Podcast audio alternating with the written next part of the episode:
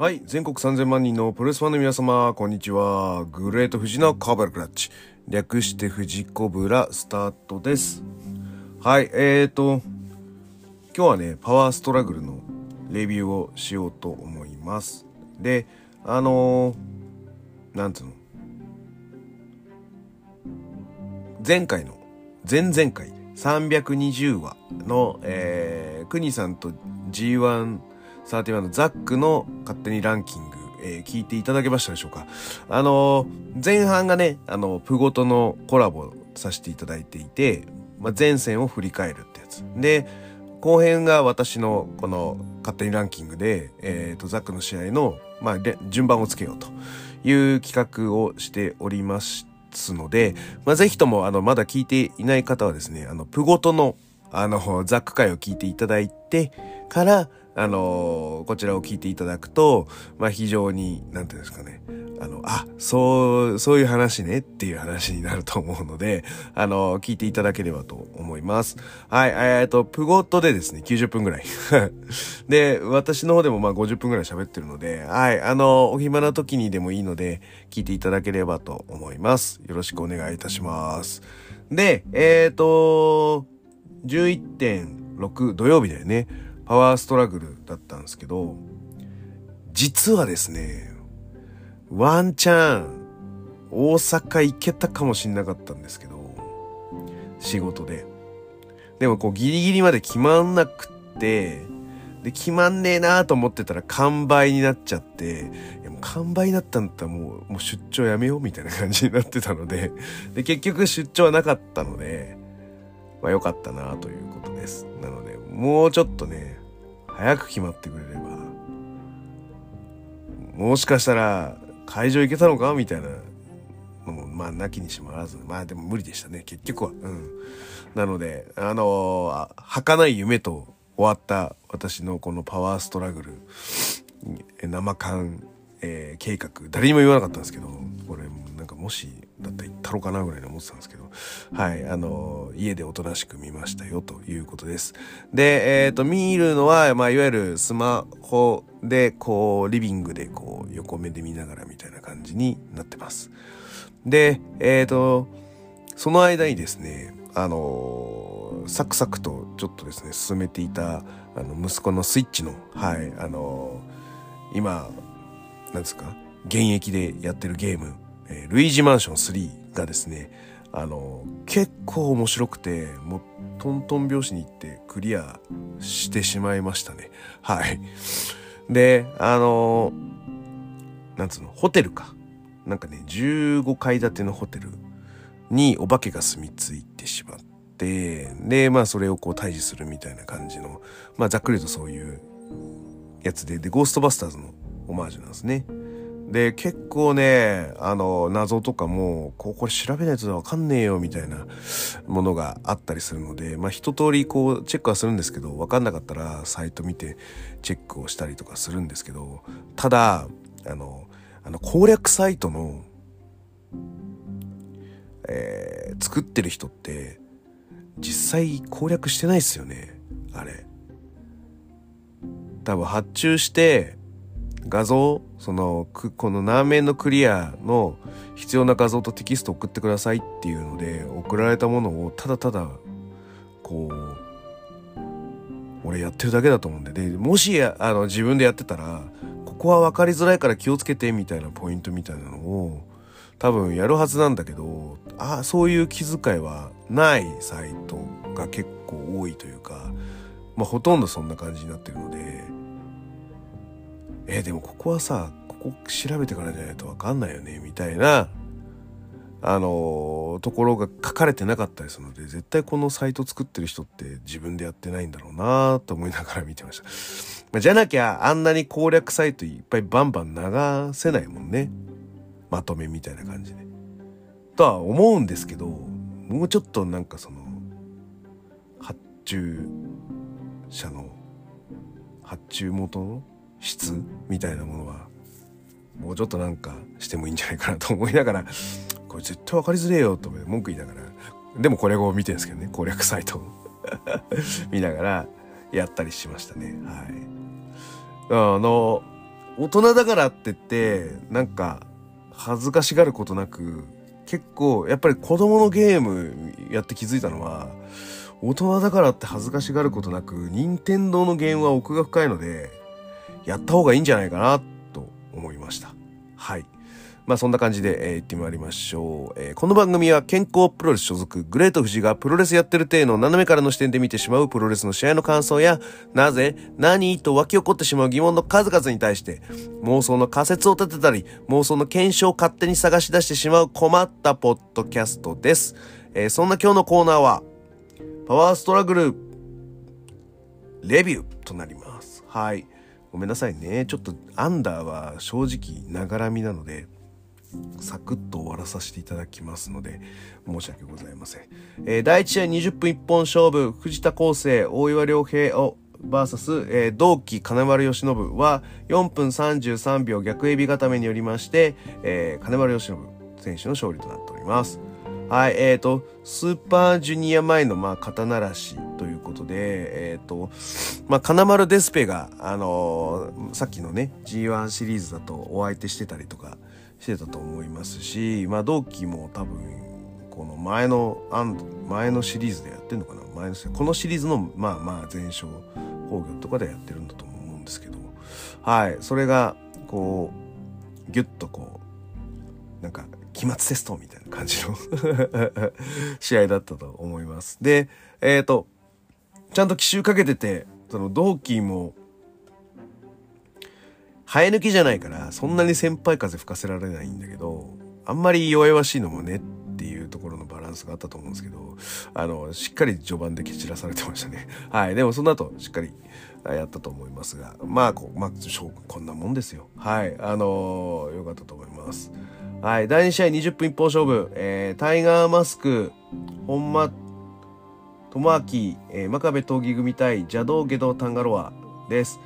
えっ、とね、ごめん、これ正直、ほとんど見れてないです。でも、タンガロアのための試合でしかないじゃないですか、これ。どうしようもないというか、タンガロアが、こう、上がらないと意味ないみたいな、まあ、最後決めましたよねっていうところなんで、はいはいと思いながら見てました。はい。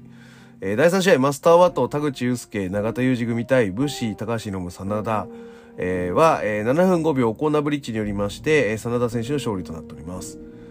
ね、えっ、ー、と、これだから永田と真田がもしかしたら、なんかあぶ、あぶれ者同士でなんかあんのかなとか思ってたんですけど、まあ普通に戦ってましたね、普通に。はい。で、永田はタイガーなんですって？はい。で、真田は後から、あの、あ、明けの会見で内藤復帰なんですね。人体は損傷なだけで断裂ではないって話なので断裂だと、まあ、正直1年かなっていう印象だったんですけど損傷だけでまあ炎症のひどい版みたいな感じなのでアイシングしっかりしてまあゆっくり静養して、まあ、なんとか望めるっていうスタンスになったから、まあ、でもね絶対これは爆弾を抱えたままの、うん、戦いになるはずです。ナイトとしては。なので、結構やばいっすね。いつ爆発してもおかしくないので。なんで、ちょっと怖いんですけど、でもまあ、ということならばやっぱ内藤真田がいいのかな。だし、優勝候補だろうねっていうところにはなりますね。はい。うん。なので最後はオコナブリッジで、はい、えっ、ー、と、勝っておりますというところになります。はい、えー、こっからかな、ちゃんと言った方がいいのは。はい。第4試合60分一方勝負、ネバー無差別96二択選手権試合。えー、第21代チャンピオンチーム、吉橋、石井、友広、後藤、弘樹、組対、翔、高橋裕次郎、キングオブダースキングネス、イービルは13分46秒、イービルからの片指固めによりまして、えっ、ー、と、イービル組の勝利となりまして、えー、イービル裕次郎賞が新チャンピオンチームとなりましたというところになります。はい。えっ、ー、と、あの、前哨戦ちゃんとじっくり見てないんですよ、僕動画とか。ただ、やっぱトースポ含めて、あの、発信したのがちゃんと SNS まで届いてるなっていう映像は、やっぱこのハウス・オブ・トーチャーがしっかりと吉橋とか後藤とか、石に絡んで、あの、悪いことしてるっていう絵面が結構流れてきてたので、あのー、撮る資格は十分あるなという思いで見てました。まあ実際だからそういう流れなんだろうけどね。はい。なので、え、ー、と、結果からすると予想通りの王座奪還という形にはなってます。で、えっ、ー、と、第1試合から、あの、ミラノがね、あの、ミラノじゃねえよ、ミラノはいるわ。あの、太一が、あの、ゲスト解説というところで出てまして、あの、第1試合では、あの、淵間サノブさん直伝のボディスラムとかという、あの、金丸のボディスラムのことを言ってたりとか、あの、だね、茶化したりとかいろいろしてはいるんですけど、あのなんつうのかな、ここでもまあなんか面白いこと言ってたよね、なんかはい。で、あのな、なんつったっけな、あのショートは、ショート、ショートだ、ショートで結構、そうそうそうそう、引っかかってましたね、太一は。はい。これショートだろうとかって言ってた感じでしたね。はい。で、えっ、ー、と、あれも綺麗に決まるし、なんつうのかな、後藤とか石井も結構やっぱり、吉橋にパス出して、回しだと思うので、うん。よかったんじゃないでしょうか。うん。試合としては。うん。で、えっ、ー、と、陽が試合後入ってきて、あのー、ショーに対して、あのー、なんつうの、悪行の限りを尽くす、ハウス・オブ・トーチャーに鉄槌を下すみたいな、そういうシーンになるのかな。はい、流れとしては。で、あの、なんかまあ、引退しろっていう振りがあったから、シリーズ出てなかったのかな、試合は。で、シリーズ終わりで登場して、因縁みたいな感じなのかなっていうとこなんだと思うんですけど、えー、なんか、試合出てないのに、ああいう乱入するんだったら、ああいう白いコスチュームじゃない方がいいなと僕は思いました。はい。あれはだからその、し、黒に対して白い演出をしたいんだと思うんですけど、でも戦う準備じゃないやつがコスチューム着て戦いリングに上がるってなんかちょっと変だなと僕は思うんですけど、どう思いますか？うん。いや、本当にジャージとかだったらいいんだけど、あれコスチュームでしょ？絶対。あの、あれの黒バージョンだったでしょ？真っ黒の。何のセンスもない。あれが真っ白になっただけっていうバージョンでしょ？だからあれはコスチュームなんだよね、あれ。だと、なんか違う。俺は。うん。で、かつね、陽が試合出ないのは、なんか別な理由がありそうな気がするので、あんまり膝良くないとか？うん実はそうそう騙し騙しだからスポット参戦こう復帰はしたけど実はあんまり治りが良くなくてポイントポイントで試合はがっつり出るけど連戦するとまた爆発するかもしれないからそういう演出の仕方で溜めてる。お茶を濁してるというか場をつないでるっていうそういう感じなんじゃねえかなとか思う。だから実は結構よあの陽の、まあ、なんか膝多分膝だと思うんだけど心配ですね。あれあれだよね。膝で欠場だよね。だからまああんまり治り良くねえんじゃねえかなと思いながら。だからリハビリしながらそうやってちょっとコンディションを確認してる最中なのかえっ、ー、と技セットを組み替えてるのか。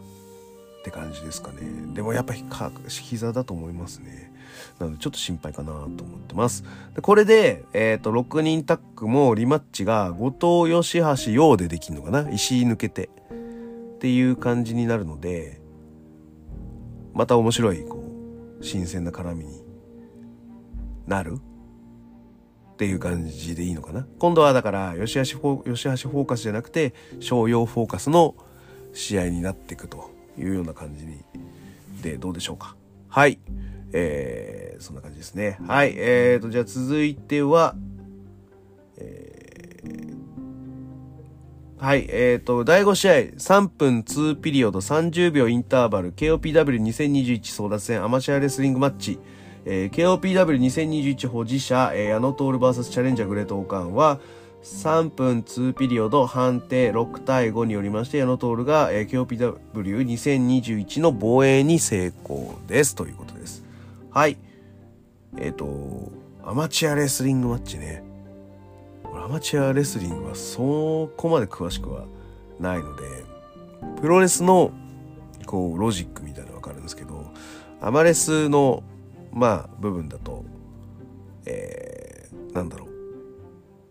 しっかりこう塩漬けにした方がいいわけですよね。まあ膠着したら、まあ、ブレイクされるというのはあるだろうけど。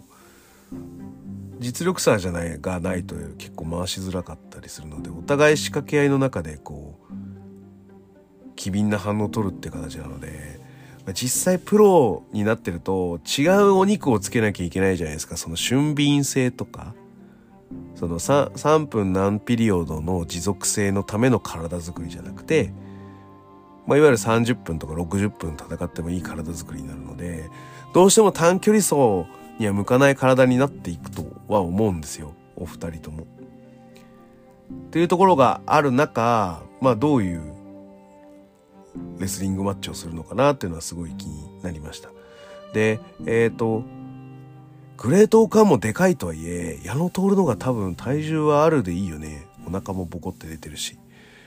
体重差のある人にどっしり構えられると、まあ、ちょっと辛いじゃないですか。で、あのー、アマチュアで多分フリースタイルで行くんだったら多分足こかして、タックルで崩してバック取るとかが、えっ、ー、と、理想だと思います。で、なんつうのかな。正面じゃなくてもっと横に触れながら足を取れば多分大川一発で取れるとは思います。矢野はそこまで俊敏に足引けないと思うのであそこまで体重増えちゃうと。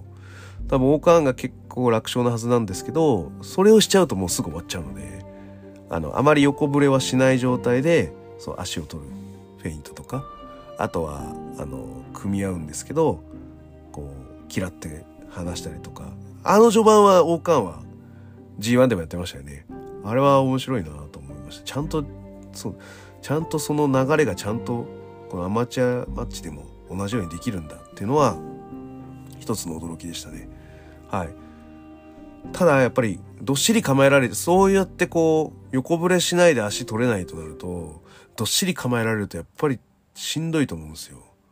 だから、王冠は基本的にこう縦な状態 T 字になるような感じであの矢野に正体じゃなくてこう T でこう相対していくような感じになると思うんで、まあ、横に刺して、えー、内股とかそういうのを狙ったりとか、まあ、ウィザーとかハンクですね。はいあの CC の流れでいくと。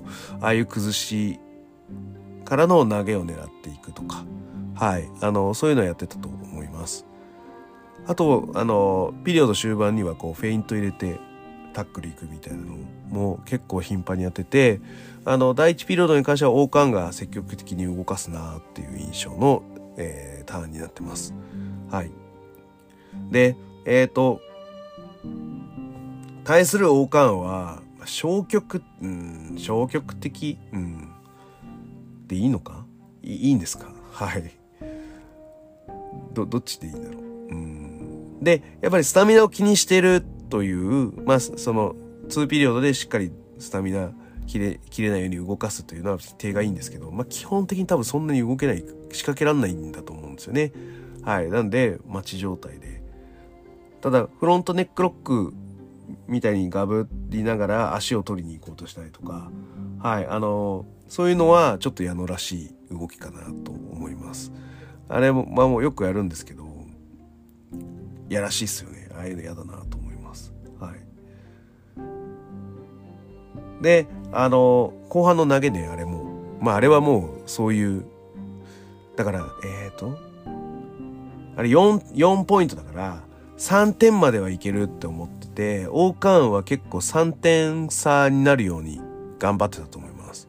でえっ、ー、ともしかしたらあの矢野の位置返しっていうのもあれはこう流れでついちゃっただけで本来はもっとこう差が開いてる状態みたいな感じだったのかもしれない。うん。なんだけど、あの、1ポイント取られちゃったので、あの、王冠が結構急いで1ポイント取り返してたなっていうのが印象的でしたね。はい。で、その3ポイント差っていうところに対して、あの、投げをするんですけど、それまでの間も、まあ、いわゆる、え、ー、と、横に正対してることも対応されちゃって、正面からガブられよう、ガブられようというか、押さえつけられようとするんですよ。矢野が。矢野が。で、それに押し出されないようにするために、えっ、ー、と、王冠湾もやっぱこう肩を前に出して横、横の入りになりながら、こう、どっちか取れねえかな、みたいな感じをやってたのが印象的でしたね。はい。あの、ドミノ倒しもこう、横の状態だとカラカラカタカタカタって後ろ行きますけど、あの、ドミノ倒しで横でカタッ倒れても、ドミノが縦になってたら多分倒れないと思うんですよ、ドミノは。なので多分その理論で、はい、すごい縦なシチュエーションを、壁を作ってた感じなんですけど、やっぱりそれもこうまとめられて、投げられちゃったみたいな感じになりましたね。あれドーンって決まってました。あれ、あの、そのまま今朝固めに入ってるんで、そのままフォールでも終わりなぐらいな勢いだったんですけど、はい、そこからはこう逃げ切りっていうところに行ったっていうのは、まあ、若干こう、おおおみたいな感じの流れかなと思いました。はい。ということで、えっ、ー、と、逃げ切りで矢野が勝ったよというところにはなるので、しっかりと見せたんじゃないかなと思います。その他のね、細かいところはさすがに俺も拾いきれなかったなというところにはなるので、うん。こういうのでもたまに見たいっすね、僕は。第2とか第3ぐらいでたまにこう会ってくれると嬉しいかなと思いました。はい。そうですね。はい。なので、えっ、ー、と、矢野が KOPW 防衛ということになりますな。はい。えー、続いて、えー、第6試合、60分一本勝負 IWGP ジュニアヘビー級選手権試合、ロビー・グルース VS エル・デスペラードは、18分20秒、ヌメロ・ドスからの、えー、ヌメロ・ドスによりまして、ロビーが2度目の防衛に失敗、デスペラードが新チャンピオンとなります。はい、えー、と、なんだろう。結構心地よく見れたので、特筆すべきところごめんその足攻めの流れみたいな感じの表現になっちゃうんだけど、でも、あれだよね、あの、すごくまとまってたと思います。で、あの、トペコン二人とも綺麗でしたね。あの、セカンドから出すやつ。うん。あとあの、何？ロビロビロビーのやつも、俺は、あれはなんか色があって好きですね、ロビーの。はい。で、足攻め足攻めからのヌメロドスですか。はい。あ、えっ、ー、と、あと、そうそう、普通のマフラーホールドを、あの抑え込みで切り返す工房のやつ、あのすごい好きです。あの昔からインディーでそういう展開が結構あったりしてたので、あ、懐かしいと思いながら見てました。はい。面白かったと思います。はい。えー、第7試合、IWGP US ヘビー級選手権試合、えー、第10代チャンピオン、田し宏 VS チャレンジャー、健太、えー、は23分44秒 GoTo スリップからの片指固めによりまして、えー、田しが2度目の防衛に失敗、健太が新チャンピオンとなります。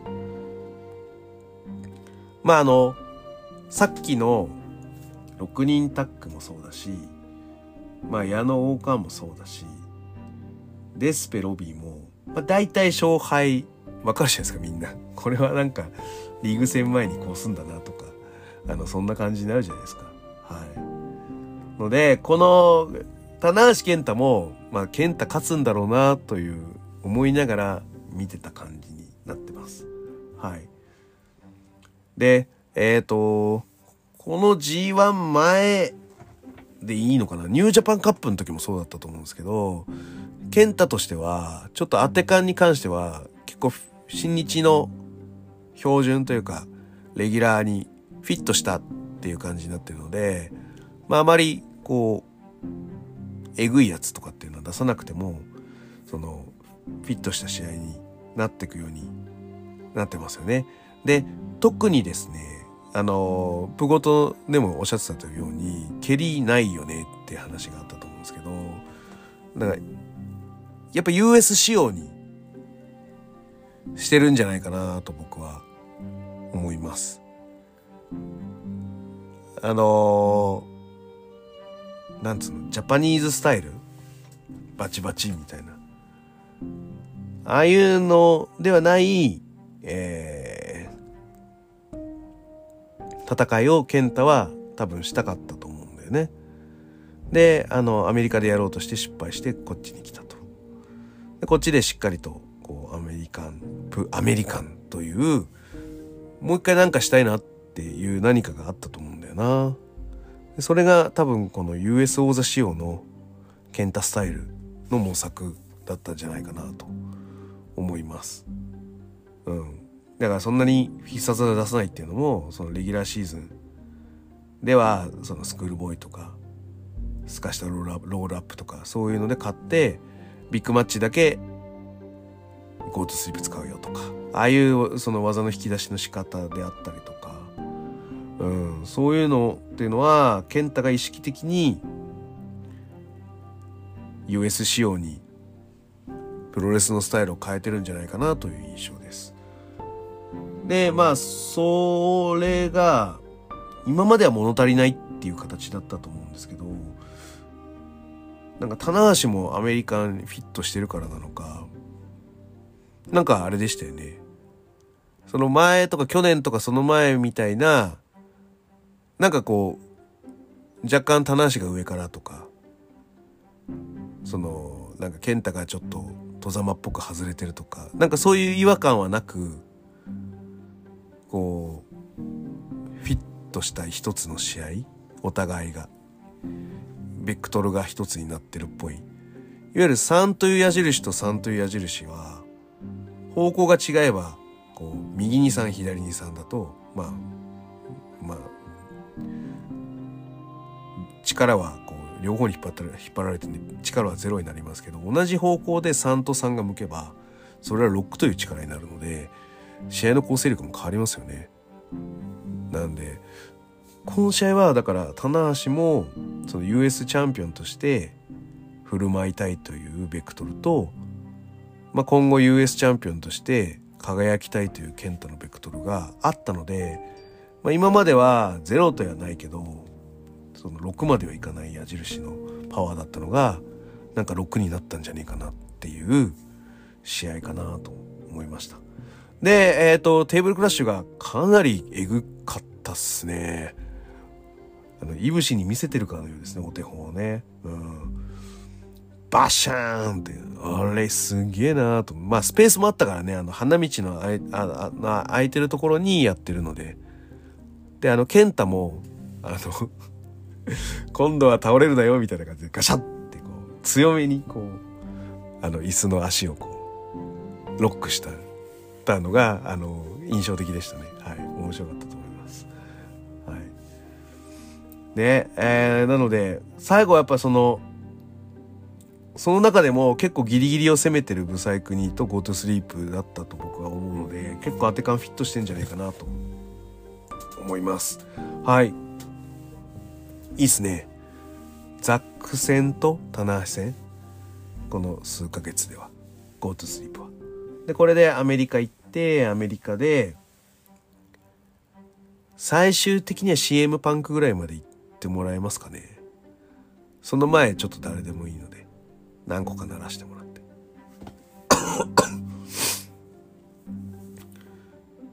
タイプではどれがいいんだろうね。クリス・ディッキンソンあたりどうすか？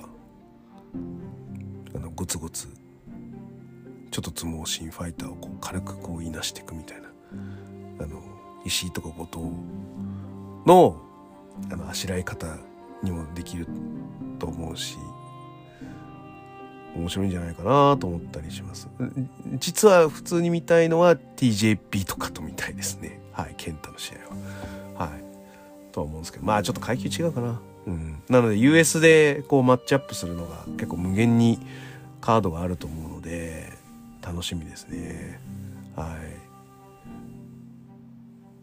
あのなんだっけあのネクサスにいたあのファイアバードしちゃう人ああいうああいうああいうなんとかブラックだっけ？PJ ブラックだっけ？あそこら辺ともなんか合いそうな気がすんな俺は。はいあの見たいと思います。はい楽しみです。はいえー、っとセミファイナル、えー、第8試合60分一本勝負え、東京ドーム IWGP 世界ヘビー級王座挑戦権利書争奪戦。えー、権利書保持者 G1 クライマックス31優勝者、えー、岡田和親 VS チャレンジャータマトンガは25分13秒レインメーカーからの片指固めによりまして岡田が権利書の防衛に成功しております。はい。えーとまあだからこの東京ドームに挑戦するという前提になるともうビッグマッチであの岡田いぶしっていうのは組まれないってことが確定してしまうじゃないですか。なのでちょっとああいぶしの復帰ってまだまだかかるんだなというのが分かって、まあ、ちょっと寂しかったですね。はい。でえっ、ー、とあの G1 明けの時ってあの岡田はあのこの4代目のベルトをどうこうするみたいなことを言ってましたけどその高木と比べて俺がどうとか高木という単語自体は一切出してないと思うんですよ。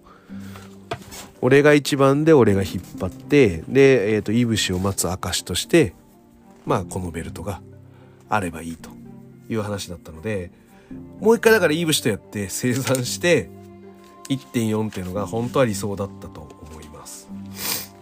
まあ、ただそうもいかなかったということになるのでえー、ああ残念と思いながらはいえー、この試合は見てました。はい。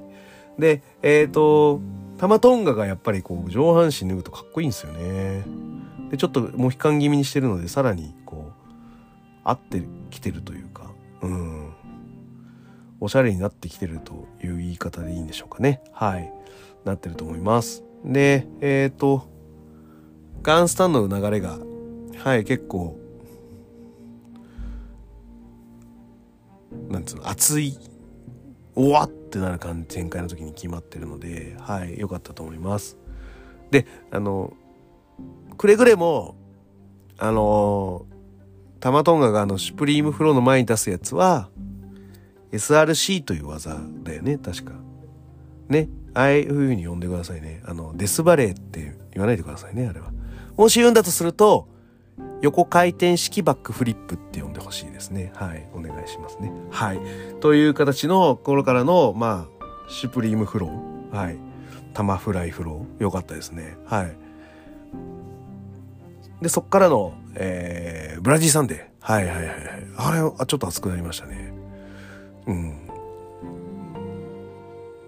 で、最後は、というか、まあ、岡田の最近のフィニッシュのラスには開脚式ツームストン。何なの開脚式ツームストンって何なんですかって話なんですけど。はい。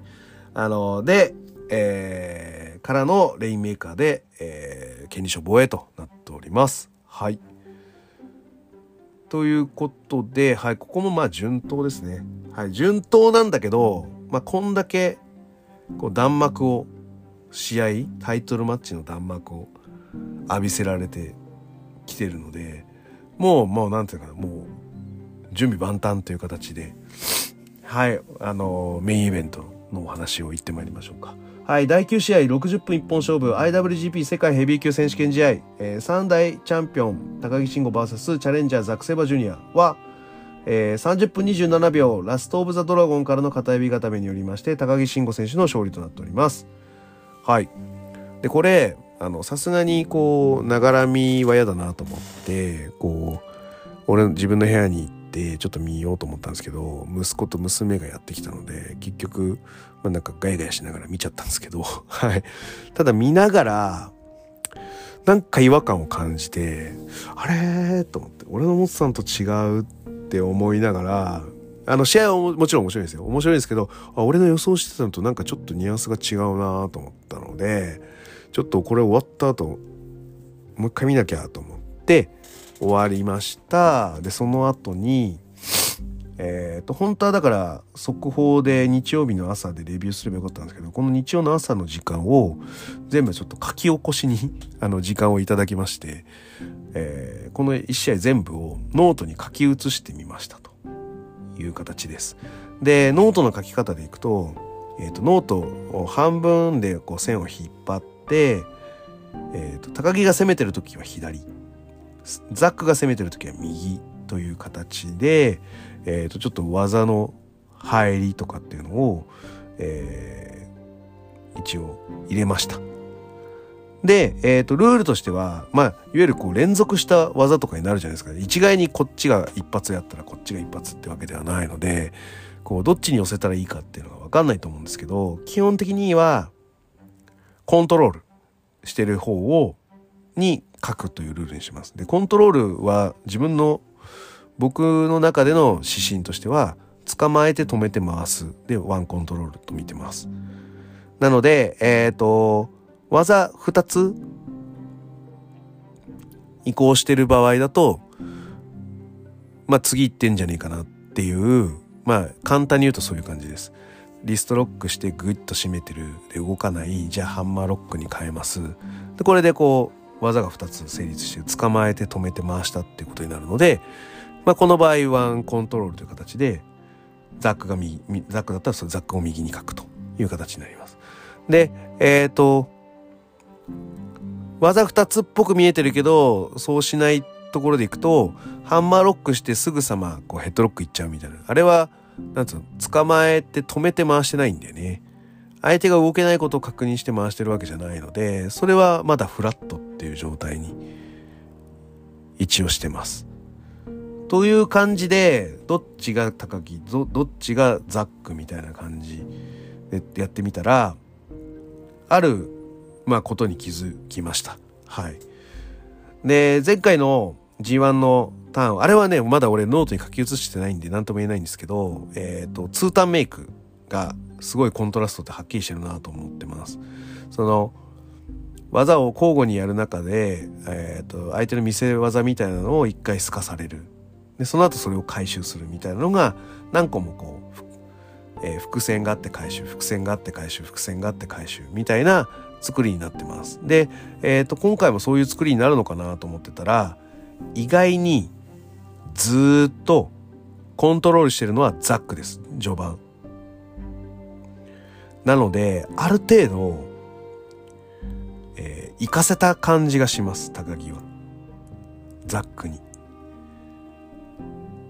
で、えっ、ー、と、この作りで特徴的なのは、例えば、えー、リストロックを前転で切り返そうとしてるけど、側転で切り返されてまたリストロック取られちゃうとか。あと、高木がアームホイップをするんだけど、アームホイップをそのままやり返されちゃって、また腕決めされちゃったりとか。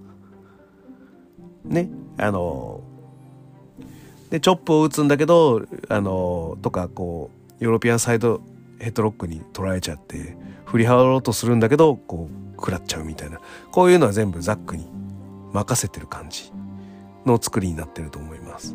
なので、えっ、ー、と、まあ、このターンやってる間は、だから高木には僕はノート書かれてないので、高木に余白が多くできます。なので、えっ、ー、と、攻めてるのはザックという印象でいきます。はい。で、えっ、ー、と、基本的なこの試合、こういう試合作りの形式は、えっ、と、オーソドックスです。えっ、ー、と、NWA 的で言うとドリファンク的な試合になりますね。ドラッグやられとかをこう、頻繁にして天丼していくみたいな感じだったりとか。はい。ああいうのにもつながってくる流れになりますね。はい。で、あとは、えっ、ー、と、前回の G1 っていうのは、えっ、ー、と、G1 という公式戦ながらもチャンピオンとして臨むので、やっぱり上から目線で対していかなきゃいけない。で、この上から目線で対していく流れの中で、えっ、ー、と、まあ、いわゆる、こう、覆されちゃって負けちゃったっていうシチュエーションから入っていく大座戦になるので、えっ、ー、と、今回だから色を変えたんだなという印象です。で、その時にハッと気づいたわけですよ。えっ、ー、とあのツイッターでもあのスーパー JC 学さんでしたっけ？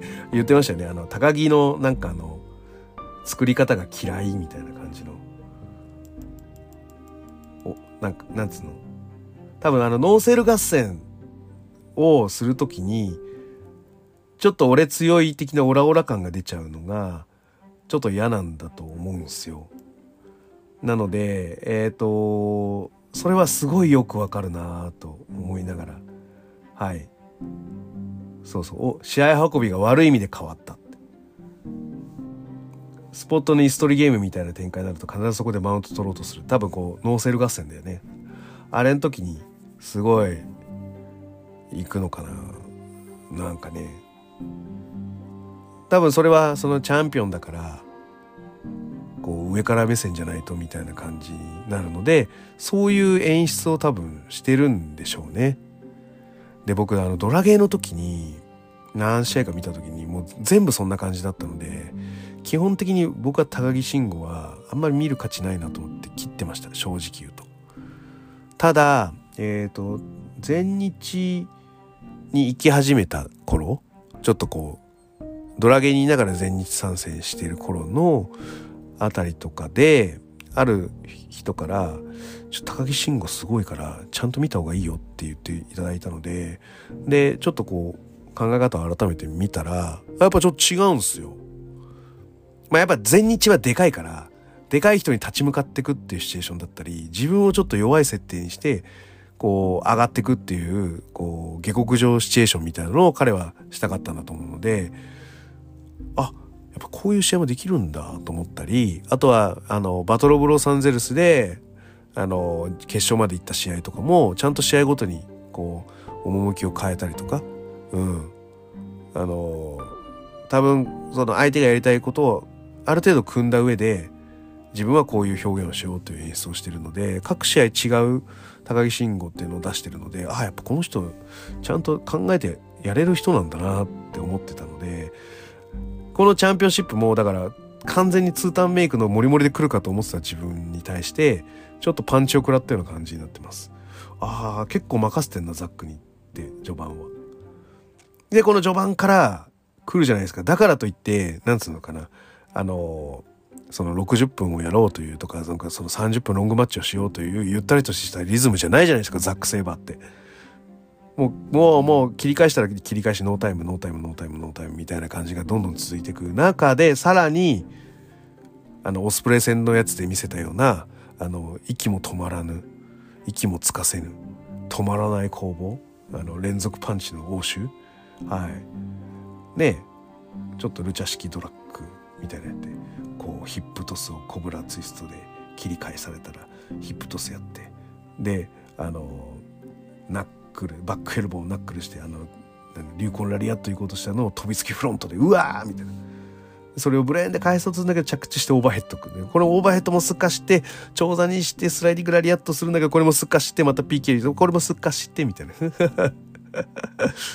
で、サイクロンホイップ、サイクロンホイップして、こうシザースしてキックアウトして、向かい合った瞬間に高木がタックル倒す。まあ、最後高木勝つのね、みたいな感じだよね。でも、高木として、本来はもうちょっと高い位置でショルダータックルしたかったと思うんだけど、あまりに早すぎて、ちょっとついていけない感じがしましたね。サイクロンの精度もちょっと低かったのも気になったんですけど、あれはだから、こう必死についてったって感じがしますね高木が。うん、なんとかついていけたみたいな。逆にリアルで面白かったですね。はい。うん、ただ高木勝ってるのでここでようやく高木ターンみたいな感じになったりします。はい。でただちょっと大技をやろうとするとそのジャーマンとかで大技をやろうとするとヒールホールドとかニーバーとかさせられたり。で、あの、そう、スモーピオン期待してたんですけど、スモーピオンにはならなかったですね。サソリって STF フェイスロックみたいな、はい、感じにして、で、場外に入れます。で、あの、バンプで挑発してましたね。はい。やってみろよ、レスリングみたいな感じの挑発の仕方をしてたのが印象的ですね。はい。まあ、そこで、こう、まあ、もう一回仕切り直しで手オッツから入りますっていう形になるんですけど、まあ、ここからもザックがちょっと取ってく感じになりますね。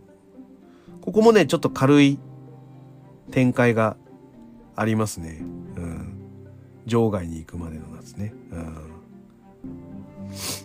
で、そっからもうずっとザック攻めですよ。エプロンの PK。で、コート・ブ・ドロップキック。で、クロスアーム・ブリーカー。クロスアーム・スリーパー。ネック・ツイスト。ね。ネックツイストもドラスクをこう足にブッて抜いてからのネックツイストみたいな。ね。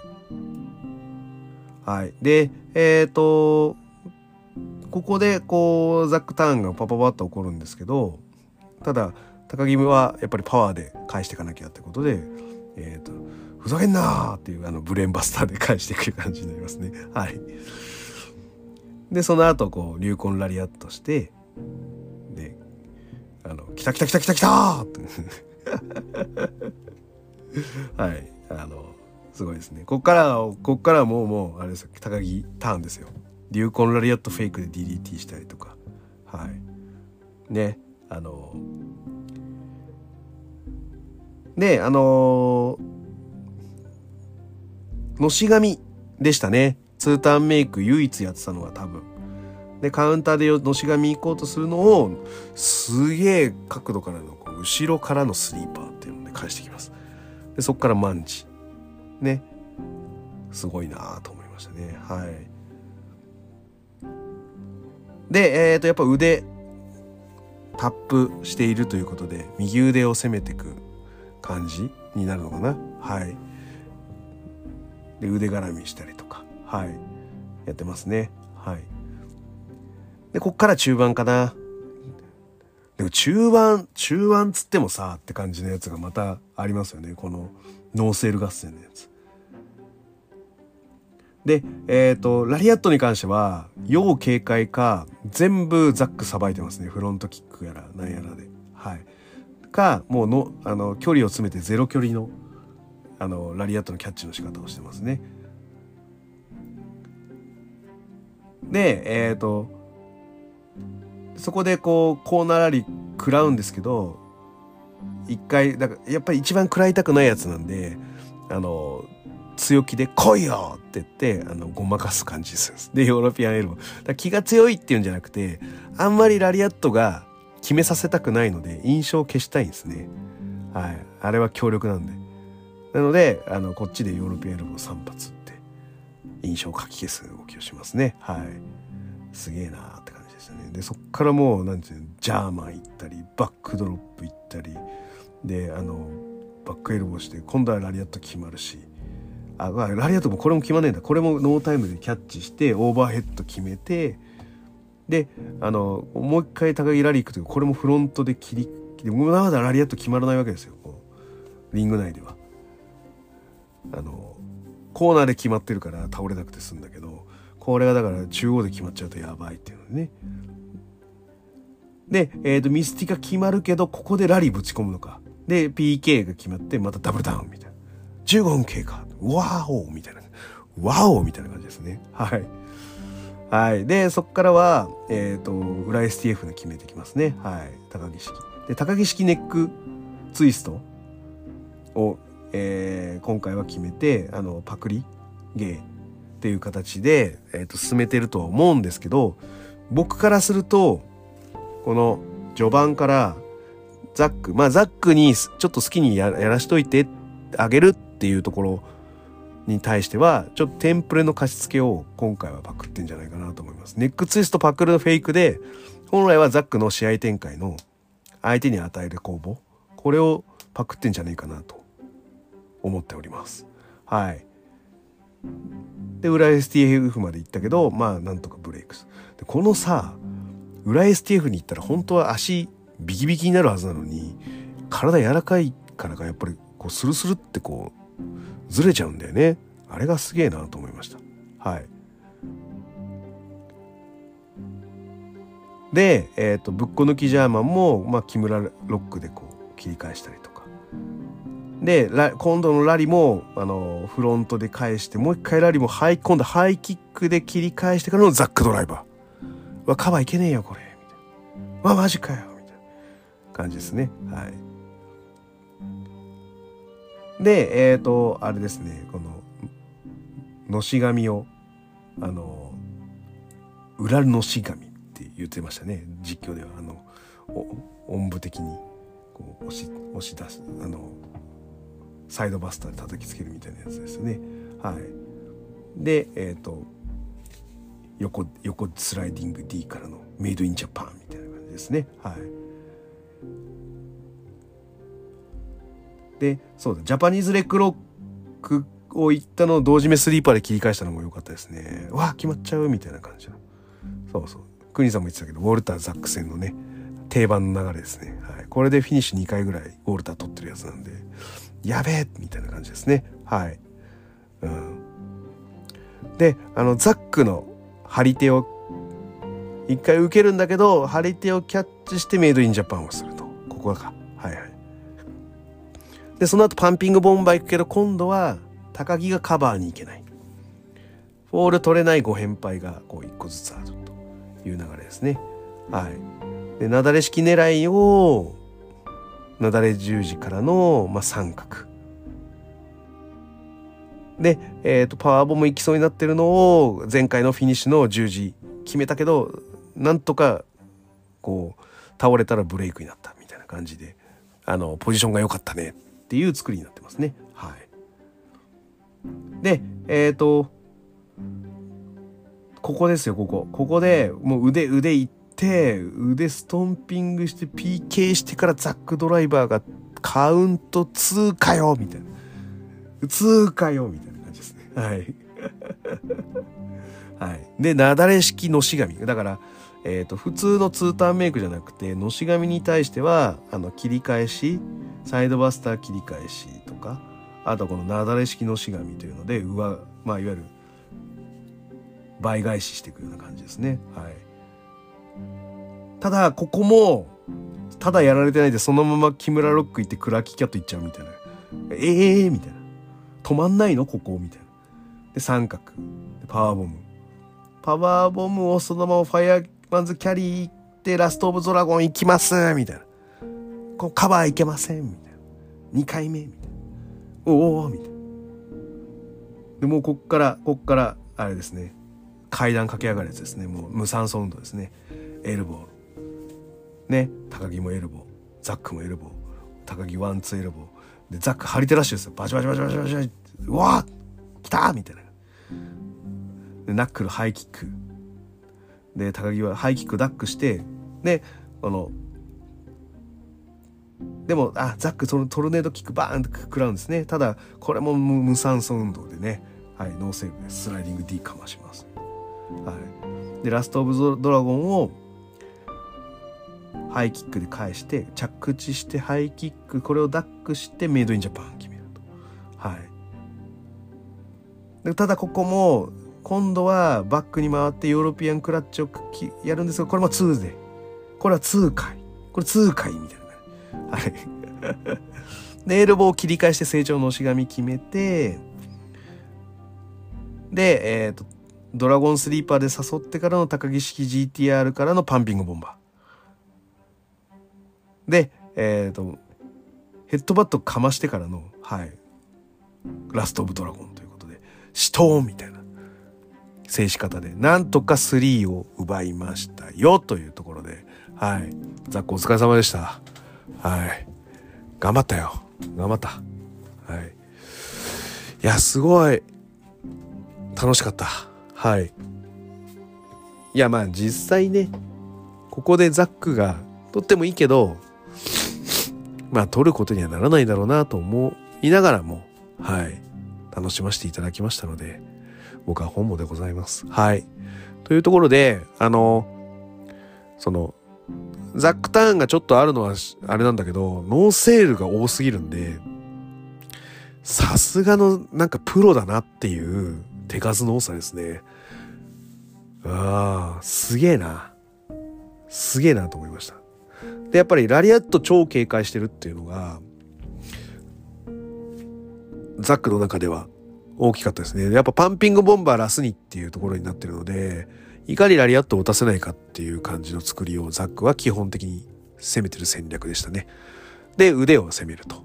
まあ、左から入って右も行っちゃうぜ、みたいな感じだと思いますけどね。はい。で、高木は、まあ、なんとかしのいでというか、な我慢比べじゃない？その、ノーセール合戦の我慢比べでなんとか勝ちましょう、みたいな。だから序盤は、ちょっとついていけるかな、みたいな感じだったんだけど、まあ、終盤行くにあたって、精度が尻上がりに良くなってるっていう、まあ、自分でテンション上げてるっていうのもあるんだろうけど、アドネラリン、アドネラリン出してんだろうな。いう感じになって精度も上がってきてるっていうので、やっぱ高木恐ろしいですね。すごいなと思いました。はい。ということで私の大阪終わりタックリーグに行くんですけどまあちょっとこう長くなるんでタックリーグの話はしないですけどなんか難航してるみたいですね。目新しいの欲しいですね。はい。希望は OG オープンです。はい。ということではい。えっ、ー、とちょっとタックリーグの話も別会でしようかなと思います。はい、えーと、じゃあ今日はこんな感じで終わろうと思います。グレート富士のコブラクラッチで質問感想をお待ちしております。グレート富士の質問箱やツイッター DM などをどしどし送ってくださいね。また、えー、ハッシュタグ富士コブラで、あのー、いろいろ、あのー見ておりますので、感想をつぶやいていただきますと非常に嬉しいでございます。はい。で、えっ、ー、と、最後に、えー、気に入っていただけましたら、サブスクリプションの登録、または定期購読のボタン、お気に入りのボタンを押してくださいね。ということで、はい。ザックありがとう。タックリーグ優勝してください。で、1.4は、あ、OG オープンを挑戦者に示して1.4はこう新しい未知の戦いみたいな感じも嬉しいかなと思うので、はい、あの、それでもいいかな。なんか、こう、話題性を作ってほしいと思っております。はい、それでは全国3000万人のプロレスファンの皆様、ごきげんよう、さようなら。